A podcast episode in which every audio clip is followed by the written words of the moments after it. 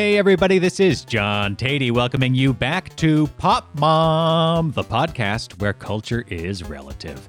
Yes, it's time again for my mom, Bonnie Teti, to share her view of pop culture, small town life, and the riddles of human nature. On this episode, Mom reviews the BBC morning show satire, this time with Alan Partridge. Let's bring Mom in now. Hi, Mom. Hi, Johnny. How are you? I'm good. I'm eager for my shot. Me too. I'm getting mine tomorrow. Whoa, whoa. Now, do you know which one you're getting? I have no idea. Yeah, who cares, though, right? I don't have any control over it. What can Yeah. I do? Yeah. Uh, I want that Johnson and Johnson shot, though. Bang, Oh, you're done. really? Yeah. Yeah, I think I that's pretty common actually. I was uh, you know, you read all these things about oh, people people don't want the Johnson and Johnson shot. They think it's lesser, but I'm just like I, that's crazy. I want one and done. And now I'm starting to read. There was an article in the New York Times yesterday where it said, "Oh, uh, people are actually demanding the Johnson and Johnson shot, and there's a there's a very high demand for it." It's like, yeah, because you're you're done. You don't you don't have to to wait a month. I don't find this to be a surprise. Well, I think it's a very confusing issue, uh, especially since each state is doing their own thing. Mm-hmm. Um, that's very confusing. I uh, sort of panicked when I made my appointment, and instead of shopping around to see if I could get it earlier, uh, the the earliest dates that I tried were all filled up. So Mhm. I just said, "Oh, I'll just go to March." And oh, I was so now happy. here we are. and now here we are. But everybody I know has already gotten one. So, uh, you know, I, I look at it as a competition that I've lost already.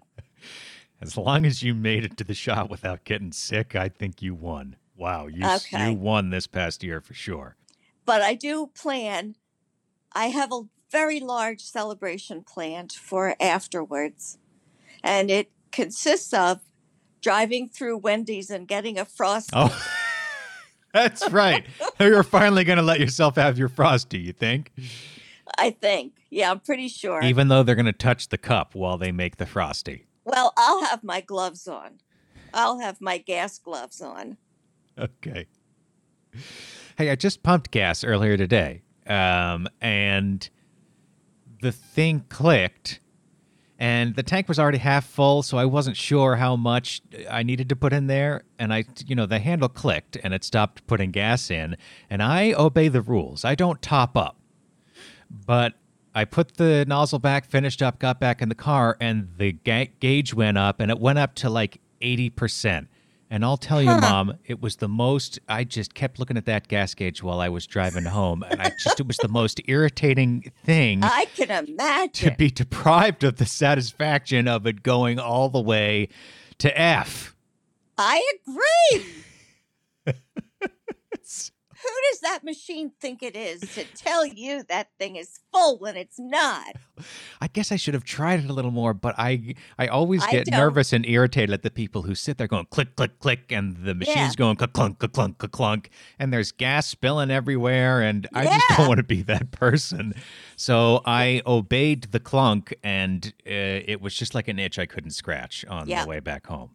Yep. Now you know what it feels like to lose the Academy Award. okay, don't know what that means. I what else is on your mind, but- Mom? Uh, well, let's see. Let's see. Let's see. This is a thing that happened this week with uh I talked to my sister. She has she has the strangest collection of friends ever. Ever. She has one friend that I, I think I've mentioned before that that thinks the neighbor is zapping her at night and he finally moved in the same complex to another apartment because she was always calling the police on him and she sleeps wrapped in uh, aluminum foil and such um, Uh huh. What's the and- weird part?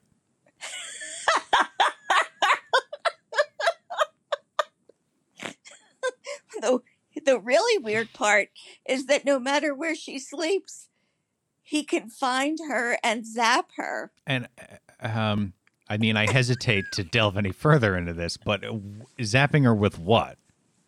He just he he um he gives her shocks in her body.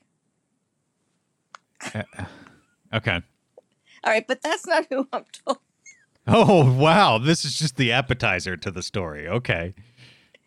So Wow. she has a friend that's um I think she said she's 81 and she her it was she went to get her car inspected or something. Oh, yeah. And they- sure. They took the car in and they came back and they said to her this is wrong, that's wrong. And they ended up selling her a new car. um yeah. This is your and- sister or your sister's? No, no, no, no. This is my sister's friend. Okay. Can we put a name on the person so that, uh, how about Um Florence? Like that? all right. Okay. Yeah, we could use her real name. It's Karen. I mean, my sister doesn't even know how to listen to this podcast, so I feel free to talk about her and her weird So friends. Her actual name is Karen. her name is Karen, Okay. and she so she leaves the dealership with a new car, and it has all the bells and whistles, and it's uh, bigger than her old car that she loved very much. And she drives it for two weeks, and she decides she just she can't do it. She doesn't like it. It's too big. She can't learn all the bells and whistles. And as an aside, just let me say that I I feel her pain because my Mm. car has I'm sure my car has the ability to cook dinner and I still can't even remember how to unlock the doors. So I I get it. I get it. Um so she went back to the dealership after 2 weeks and told them this and they sold her a little Toyota, a small little Toyota. But in the whole process, now she came home with a lesser car and she lost $10,000 somehow in this transaction. And here is my concern. My concern that as as you get older and as I get older, I don't want to be that person. Yeah. And I don't know you know what is she supposed to do? She's she's alone and what is she supposed to do? How is she supposed to protect herself? Yeah. Wow. Um, against car dealers who we all need a little protection against, right? I mean, I nobody guess, yeah. or very few people feel comfortable negotiating car, buying a car or servicing a car. Oh, I hate dealing with any of it. Putting gas in a car, I can't even handle. As obviously obviously but you know and here's the thing and this is i don't mean to cause any controversy in this but a certain generation of women uh, were brought up to believe that a, a man would always protect you. Mhm. and i think she's from that generation so she's feeling like he has her best interests at the front of his mind when perhaps he doesn't. Um, yeah, so I don't know. I don't know what to really think about that. you worry about becoming this person. I do because I I would walk into a dealership right now and say, "Hey, all you nasty word people, I'm not here to be ripped off." Blah blah blah blah blah. I hate everybody first, and then and then I will work with you. Great opener. Well, I'm sure everybody's out to get me first. Yeah. But I Well, I can just I lose can them. just hear the sales manager whispering, "Give this woman the best possible price." After you come in and give give that uh, valediction, holy moly! Well, I, d- I don't express that, but you know, that's how I go in. Like these people are trying to rip me off. That's how I Yeah. start off. Well, I think that's how most people go into an auto dealership. So you don't think I I would be in danger of losing that? Of losing that edge? Yeah. Uh, no, uh, I do not think you're in danger of losing your edge. I'll put it that way. Um I think even death will struggle to pry the edge away from you. So Okay, that's what I that's what I thought you were going for there, uh, but I wasn't really sure. So that's a that's a that's a good thing, I think. See, plus you got me and your other kids. well, I know, but if I was gonna go and buy a car, which I probably will never do again because I have this car, I well, I don't know. Okay, so you'll come and help me buy a car should I ever be in that position alone and need to buy a car. Yes, uh, I'll say it here in public. Should you ever need to buy a car on your own, and you know Dad isn't available for whatever reason, let's not get into it. I will come with you to the car dealership. Okay. In fact, I don't even want to go. Oh, well, I'll buy you the car then. so you will have. I know Dad's always bought your cars for you. If you ever need me to step into that role and buy you a car, I will do that. Okay. Okay? Deal. Very good. Also, I would like to talk to you about soap. okay. Okay. You sent me some beautiful soaps for Christmas. Um, uh, one of which is uh, furnishing my new studio space here. Well, I sent you hair soap. Didn't I? Um, yes, you did. You sent me shampoo bars for the um, for the shower. Maybe they got mixed in, but I have some soaps from Maine. Um, Oh, that- yeah, those are different. yeah. Okay. All right. They're nice, huh? Talk to me about soap. All right. Soap has been the focus of the year. Soap, soap, soap, right? And there's bar soap, which I think is fine. And there's pump soap, Mhm. which I like very much. And I just discovered this week what I really don't like is foam soap. Mhm. It feels like somebody already used it, and it just reminds me of spit every time I pump it out of the cylinder. It's- I'm with you. It's, it's gross. Yeah, I don't like it's too thin. I like that feeling of transforming the blob of soap or the film of soap if you've used a bar of soap into the bubbles. When the bubbles are already made for me. I like how you put it feels like somebody's already used it, but yeah, it just feels thin and it doesn't feel as much like washing. Even though I know it works the same, I guess. Um, But it, it dissipates off your skin very quickly. it seems to, but you know, I guess I just trust the soap pe- soap people.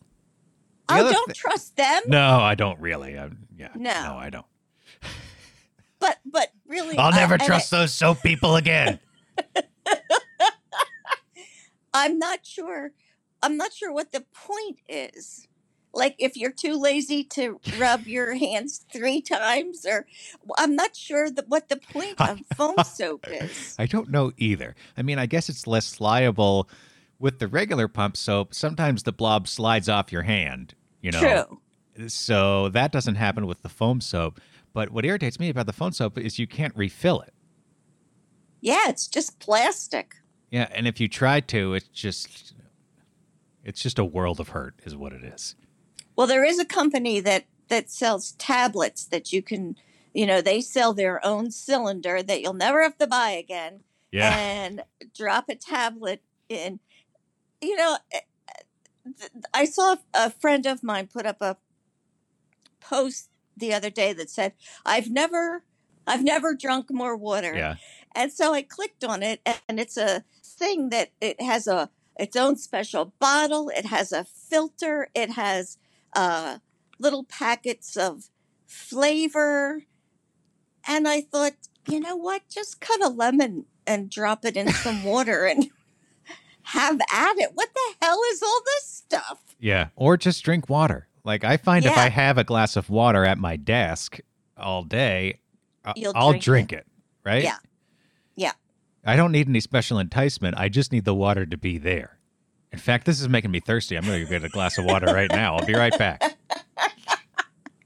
Well, I like my water with uh, a lot of sugar and some fruit flavor in it, like orange soda.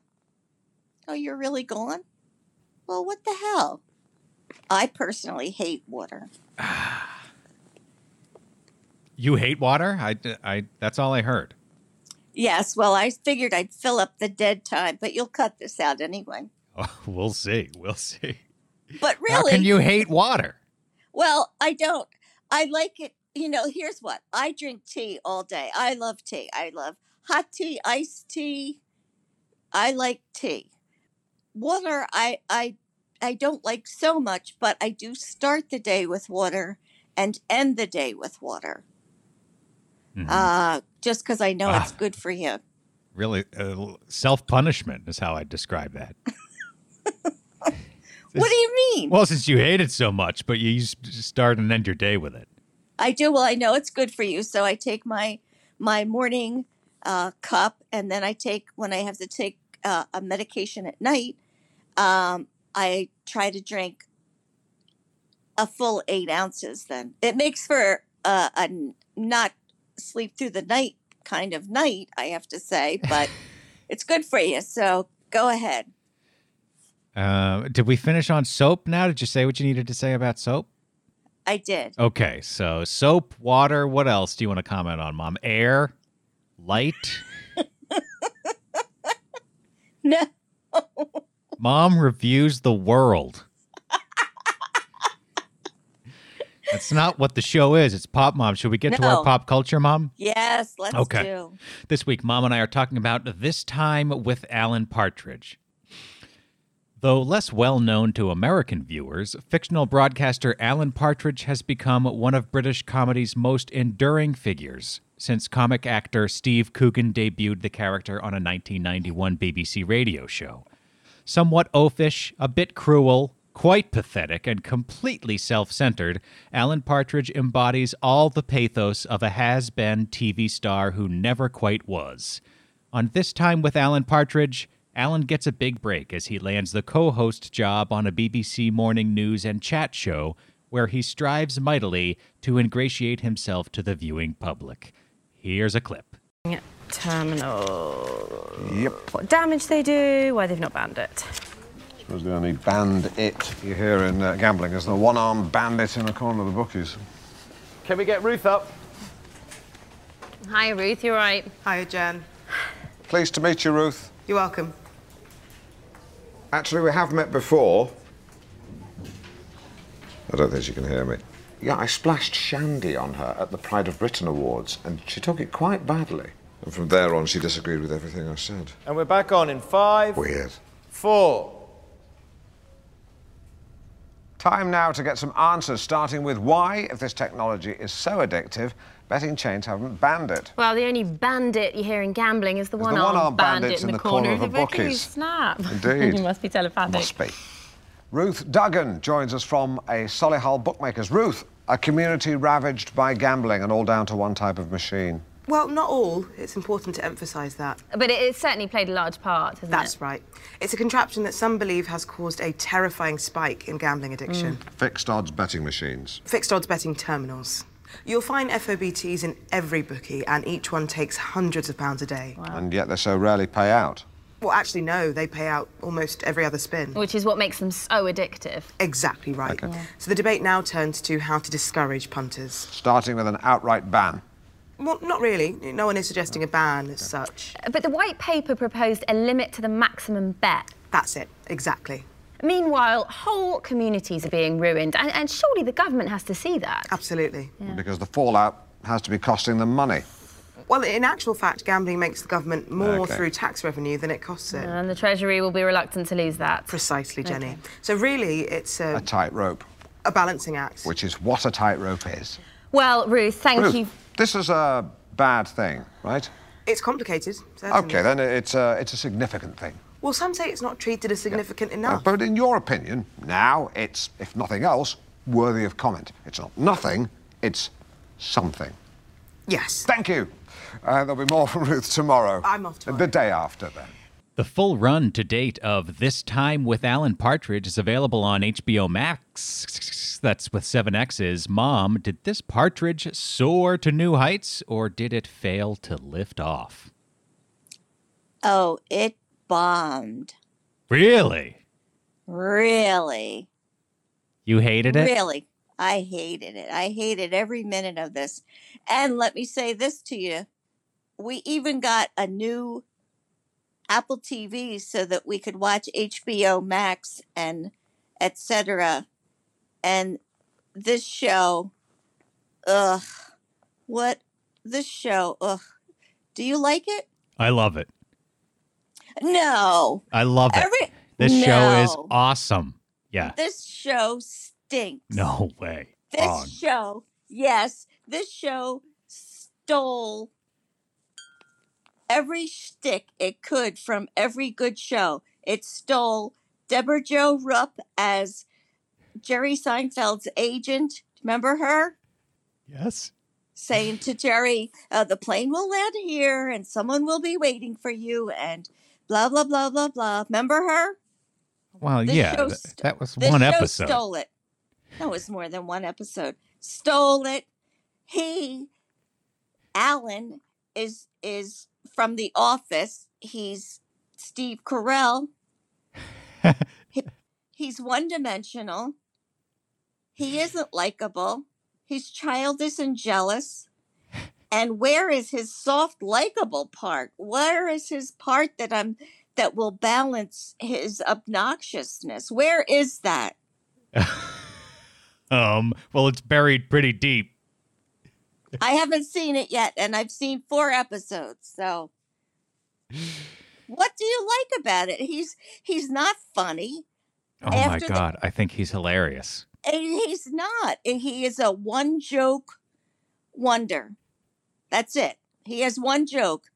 I'm inept and I'm inept. I can insult anybody within the range of my voice. I just enjoy him struggling to uh, do TV and to be to be what he imagines to be a TV star, and falling on his face again and again. I can't get enough of it. I think that the writing is really sharp, and some of Ah. some of the exchanges are so um, are so snappy. The rhythm can get so quick. Um, but yeah, I just, I mean, to compare him to Steve Carell on The Office, again, like I said in the intro, this is a character who's been around for 30 years. So Yeah. um, it's it's all Steve Coogan um, and his creative collaborators, of course, but um, it's a character who's been around. So I, uh, you know, I, don't- I don't really view him as a ripoff. I think he may have, I think he's more influential than influenced, I would say, about this character. Again, and as I said in the intro, in British comedy. You've never heard of him, right? Never. Alan Partridge, yeah. No. In fact, when you suggested the show, I thought he was the uh, announcer from the Letterman show. yeah, Alan Kalter. That's right. Not a bad parallel. I kind of like that. Because Alan Kalter on the Letterman show over time played more and more of a of a of a weirdo. Yeah. Alan Yeah. Partridge isn't really a, a weirdo, although he can be um, odd. Um, yes. Yes. But yeah, both sort of making fun of the whole uh, broadcast milieu. Well, the thing that that makes me uncomfortable is that what kind of a producer would continue on with this? right? Well- Do you understand? I do understand, but like it's it's comedy, and like what kind of company would continue to have um, Steve, you know, Michael Michael Scott on the payroll? Yeah. So I think there has to be a little bit of suspension of disbelief. I get what you're talking about in that some of the moments are so cringy that you just don't know how anybody could possibly go on. But Right. uh, there just always seems to be more room for Alan to be further humiliated. Well, I I never feel like he's humiliated because I feel like he doesn't get even what he's saying. He just he just blurts this. I'll tell you. I'll tell you who's the real actor in this is his co-host. yeah. She's amazing. Yeah. Well, I don't know how she keeps a straight face sometimes. I don't but, know. I don't know. But yeah. Yeah, um, his co-host is a good foil because she's, you know, she doesn't really like him. You can tell, but Right. she. I like that it's true to television in the sense that when they say okay, five seconds, you know, they put their masks back on, right? Right. Like so, we see the show. Um, the it's called This Time, and it's a fictional BBC morning news show. Um, but then we often see them chatting, you know, when when they're running some piece um, or there's an interview happening in a different part of the set. We'll follow Alan sort of in the behind the scenes world. And so, yeah, you often see him squabbling or otherwise creating friction with his co host. Um, but then they're counting down to be back on and they're friendly morning show uh, buddies again. I I love the way they play with that dynamic and the different layers of um, the TV show that we're that we're looking at. Well, I also love that she just accepts him. You know, whatever Yeah. he wants to to happen during the breaks happens, and then she's back on her game. She's very Yes. professional and very uh, talented in what she does.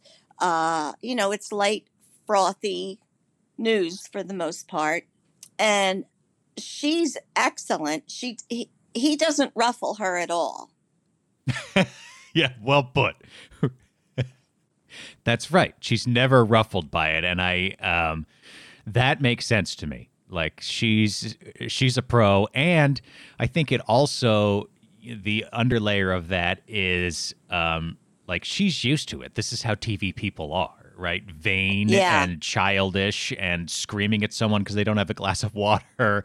Um, so she creates she normalizes him in in a certain way um, that I think is useful for the show in that um, it helps igno- um, it helps answer what you say like how does this guy still have a job I think the answer Yeah. is well everybody in TV is like this to some degree or another I think that's what Yeah. her behavior gets at Oh, well, that's interesting. That's interesting because he seems set in stone. He's he is what he is. He's he's Yes. not going to change. He's done it this way for 30 years and he's going to continue doing it this way for 30 years. Um uh political correctness who cares? You know, he's just he's just on his own train track. So let me ask you this. I used to do a character on my video game websites called Pete, Oh. called Pete Strackmeyer, and um, Pete Strackmeyer was a past his prime broadcaster, not a broadcaster, but the his backstory was that he used to make. Um, uh, like in the early 80s he used to make tip tapes like how to beat pac-man or or whatever.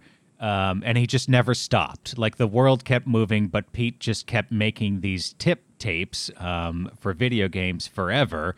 Um, so he's totally out of his time and pathetic but and egotistical and you know, it was a character, I'm sure, even though this wasn't conscious at the time, inspired in part by Alan Partridge and other, you know, I'd worked at The Daily Show. It was sort of in that kind of mode. I just love to Yeah. spoof uh, the media. You uh, were always uncomfortable with this character. And when I um, had us do this time with Alan Partridge, I wondered if Alan might create some of that same discomfort as Pete Strackmeyer used to. Well, no, because Pete Strackmeyer was my son. And, you know, I had to talk to my therapist about this because it used to upset me um, that to see you in that character that was, that I found uh, sad Yeah. and pathetic. Totally sad. Yeah. So, you know, the therapist said to me, "Well, you you're going to have to talk to your son about this." And I think we did talk about Yeah. it, and um, and then I was uh, I was better about it, but it just made me feel so sad. But but this fella, this poor Alan, he has. He, I need to see some humanity from him. I need to see. yeah.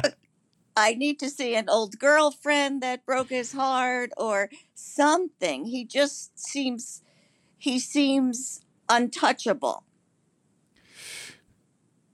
I'm not sure you're going to get that. And I think that it is not in Steve Coogan's uh, style, not part of Steve Oh. Coogan's style to give you that. I find Steve Coogan to be a somewhat remote comedian, and uh, he Mm. he maintains this distance. Have you seen the what is it? The Trip. Uh, there's a series of movies called The Trip um, that star Steve Coogan and uh, Rob Brydon, and they just uh, first they I think they travel within England, and then there's a trip to Italy and a trip to Spain, and the movie is mostly these two guys just going to fancy places to eat and talking about their lives. Um, there's not a great deal of plot to these movies, but in the film, they- go ahead. Are they char- ca- are they characters? They're versions is- of themselves. They're playing Okay. themselves, but their lives Okay. are somewhat, but they're playing themselves. Um, Okay. and you know, much of Steve Coogan's story in these films, such that there is a story, is about his show business career. You know, he's always sort of folding um, show business, not in all his roles, of course, but in a lot of his roles, he's he's folding show business back into um, his comedy, and really, to be more specific, his show business neuroses and frustrations uh, become part of his comedy he's really fascinated with the artifice of show business in part because he can't not, not he can't but he doesn't tend to completely drop it. He wants to maintain some distance from the audience and i think this is um, the pathos of alan partridge is he wants to be loved by the audience but he doesn't really love the audience and he doesn't want to be he doesn't even know how to be close to them in a Yeah. human way. He just wants their adulation and um, that that success. That's why I find the character um, so endearing, despite the fact that, as you say, uh, he doesn't show a lot of humanity. To me, the humanity is Yeah. all bound up with these showbiz aspirations, and it can't get out.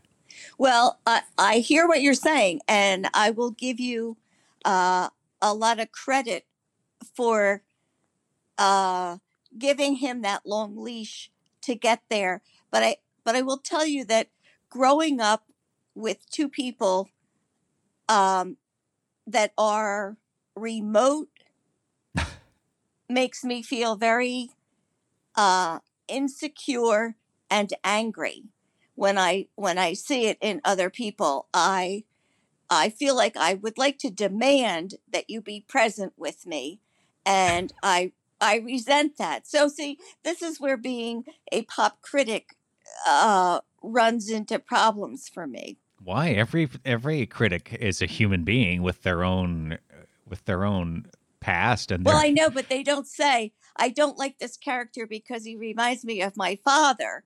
You know, it's just I have problems with that. I feel Well, like he's he's not seen- present and um I- i re- i demand i just demand that you come into the room and be with me and and say something human to me Yeah, um, I can see that. I don't think it's a failing. I think it's a I think it's a good thing for a critic to talk about themselves as a as a human being. So nothing in what you're saying is a departure from being a pop culture critic. okay all right Um, I can see how he reminds you of Boo. I get it. Boo is mom's uh, late father. Yeah, I hadn't considered that angle. Uh, but it's definitely there right Oh yeah, yeah. like Uh, that self-involvement i mean there's just a lot of things that brush up against oh i don't know about this guy well, not only the self involvement, but the like when something um, interferes with that self involvement, like in Alan, it just creates this immediate confusion. Like he can't process it. Right. Right. And I, Yeah. you know, I think Boo was the same way. Like, yeah um, he had his agenda to serve his needs, and if something came in the way of that, it it just didn't quite even register. Um, Yeah, yeah. I mean, one time he went to the hardware store and bought this great big, great big sort of flashlight beam thing, and he couldn't get it to work. He couldn't get it to work, so we went back to the store and bought extra batteries and changed all the batteries, and then it still wouldn't work. So he just stood on the porch and threw it into the woods never to be seen again. I mean, you know that, and that's. I could see this character just doing that. Like, Yeah. how the hell Me with it? too. Me too. Absolutely. I'll tell you what. I want to ask you a boo question because you reminded me of it, but it doesn't quite have to do with Alan Partridge. So let's wrap up Alan Partridge. What is your Okay. grade, Mom, for this time with Alan Partridge? Uh, I gave it a D because I'll tell you why. Daddy loves it. and He laughs at it, and Oh, So- good. I thought he would like it. Yeah. Oh it, man, it makes him happy. It makes me happy. A D. All but right. All, I'm putting it Yeah. in the book as an A plus. Oops, my hand slipped. Oh, it's an A plus.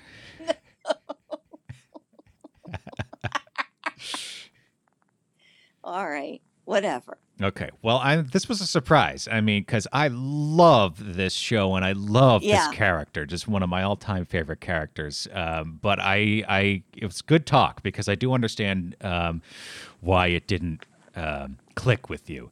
Let me ask you this about Boo, because I was thinking Okay. about him the other day, and I was thinking uh, back with some astonishment about the Christmas where um, he showed up and I mean, I think he showed up because it was like a blur passing through Yeah. the living room. He showed up, collected his presents, handed out some crap from a plastic bag to everyone, and then Did everyone get something really? Uh, I I doubt it. You know, whatever he could pick up at the mini mart on the way over to our house. or or the back seat of his car. That's right. More likely, yeah, dug something out of the out of the station wagon, which was um, filled, perpetually filled with junk and clothes and uh, pennies, pennies on the floor. pennies under the floor. You lift up the floor mat, and you could uh, solve the national debt with what he had under the floor mat in change. Um, but he comes in and he gives out the gifts. He's super antsy, as everybody, you know, everybody has a present for Boo, which he couldn't care less. Um, Right. And he's just Right. super antsy for the 15, 20 minutes that he's there. And then he says he's got to go see his other family and goodbye yeah, yeah. his other family, which who the hell is who is that? Nobody really knows. What do you do? You remember that Christmas then? Of course I do. And what uh, what years later? As a kid, I just didn't know what to make of it. What do you make of it years later? I mean, when he said other family, I thought he was. Uh, I think it was less of a figure of speech than it actually was. Now that I know his life a little better than I did before, but what was going on there? just I don't know. I don't know because I uh, I can only guess at what they offered. It was an audience anxious to hear him talk because Yeah. uh, you know he had great knowledge of uh, uh, of many things really, and if he could find an audience that was appreciative and uh, then that that was where he wanted to be. That was where he wanted to be. He wasn't going to stay and eat dinner with us. There was no niceties about him. He was not the least bit sentimental, and I was shocked that that at an occasion such as Christmas, he was just going to blow us off. And yet, a part of me thought, "Why are you even surprised?" Yeah. I mean, and his whole life was was sort of like that. He did whatever he wanted, whenever he wanted. But um, I started to have hurt feelings about it, and then I thought, "Don't be ridiculous. You should expect this of him." Yeah. And so there it went. And of course, everyone was just as incredulous as I was. So that that sort of that sort of Oh yeah, it was super weird. But at the same time, even as a kid, and I, you know, maybe I was like twelve, or I, you know, I forget exactly which Christmas Yeah. it was. But even as a kid, like the expectations for Boo were pretty low. And yes. Did you know we didn't really need him to stick around because he was going to bend our ear talking about pole vaulting Right. or antique bottles or whatever. Um, or track, any kind of track. Yeah. mom knows this story well, but um, as when he was getting, maybe I've told it on the podcast before, but it's sort of uh, it. it's a little bit of a heartbreaking story for me, but it is emblematic of my relationship with him. You know, he's getting on in years. Um, I'm in college. I'm I'm old enough to think about, you know, legacy and generations of the family and wanting to know more about our history. So I decide I'm going to take Boo out to the yard sales and the flea markets uh, for a day. And we do, you know, we have a pretty nice day. I'm driving him around, and he, God, he loved to look at the through the flea markets, um, and I particularly want to know about his experiences in the war or in the w- war time. You know, he wasn't wasn't really in the war, but and so he talked about that that part of his life a little bit, but then at some point the conversation turned over to his unwritten novel about World War II and the and so the last 2 hours of our excursion are just him jabbering about this this story he's made up and then we come back to the parking lot where we met up and I have to sit there for another hour as he just relates this entire novel uh, again unwritten only in his head but quite complete in his head. And well, because he's writing it as he's telling yeah it yeah you. yeah that's right. That's exactly right. And i just like i started the day thinking oh uh, let me do something for my grandfather and we'll have family bonding and at the end of the day i just was so i mean you probably remember uh, i was just Oh, totally I- disgusted totally Yep. disgusted with him And furious. because he couldn't care less that I was sitting there. Like, uh, I mean, he cared that a human being was sitting there and Right. a pair of That's right. ears was registering the sound waves coming out of his mouth. But that was all I was to him. Oh, God, I was furious. I know. You could have been, are you ready for this? Charlie McCarthy. Yeah, no wonder he loved Charlie McCarthy so much. It was his ideal person. Charlie McCarthy is a ventriloquist dummy, if you don't know, but that um, and Boo had one, had a Charlie McCarthy doll. Yeah, you're right. I'm sure that poor Charlie McCarthy doll had to listen to any number of stories up there. Oh God. Terrible. So that's we could do we could do a whole podcast on him I for was sure. just gonna say something similar, but that's a little uh, insight into Mom's dad. Yeah, Boo Morcom. Uh, Mom, you got a recommendation for us this week? Well, I don't really. I tried to watch uh, the second season of The Bay, which was so so so excellent. The first season, and this season just just didn't deliver. The acting is quite wonderful, um, and the music is very haunting and lovely, but it just did not deliver. So I can't recommend that to you. I also read a biography of Paul Lynde by a fan that happened to meet him when she was a young girl and uh, it started off it was very kind of weird and personal and then it turned into a book report and i don't know what that was all about so i can't recommend that to you. Uh, but i am finding out that the more i read about these game show hosts the more none of them wanted to be game show hosts. They wanted to be serious actors and the, the closest they ever got was uh, summer stock uh, so I don't know if they're happy stories or sad stories. I I just don't know. Well, that's certainly true of Gene Rayburn, uh, the Match Game host. And re- last week you recommended the Peter Marshall Hollywood Squares book. Did Peter Marshall also want bigger things for himself? No, he seemed quite happy Yeah. with summer stock and what he did, and Yeah. he seemed to have a, a, a an appreciation for what his talent was. Uh, I would say Paul Lynde and Gene Rayburn, neither of them really had an appreciation of where they got pigeonholed, if you will, Yeah. uh, as opposed to looking at it as what their talent was, what their ability was. Paul Lynde, I know, yes, really. Um, you know, he left Hollywood Squares at the end of the 70s and um, came back a year later for the tail end of the show's run. And um, in my research for a project I'm working on, I came across an article uh, from around that time uh, interviewing him, and he sounds totally like he sounds totally dejected. He's clearly not excited to be going back to Hollywood Square. It's just going back Yeah. for the paycheck. But Yeah. um, yeah, not a not a happy career for him. Not I a- think. Right.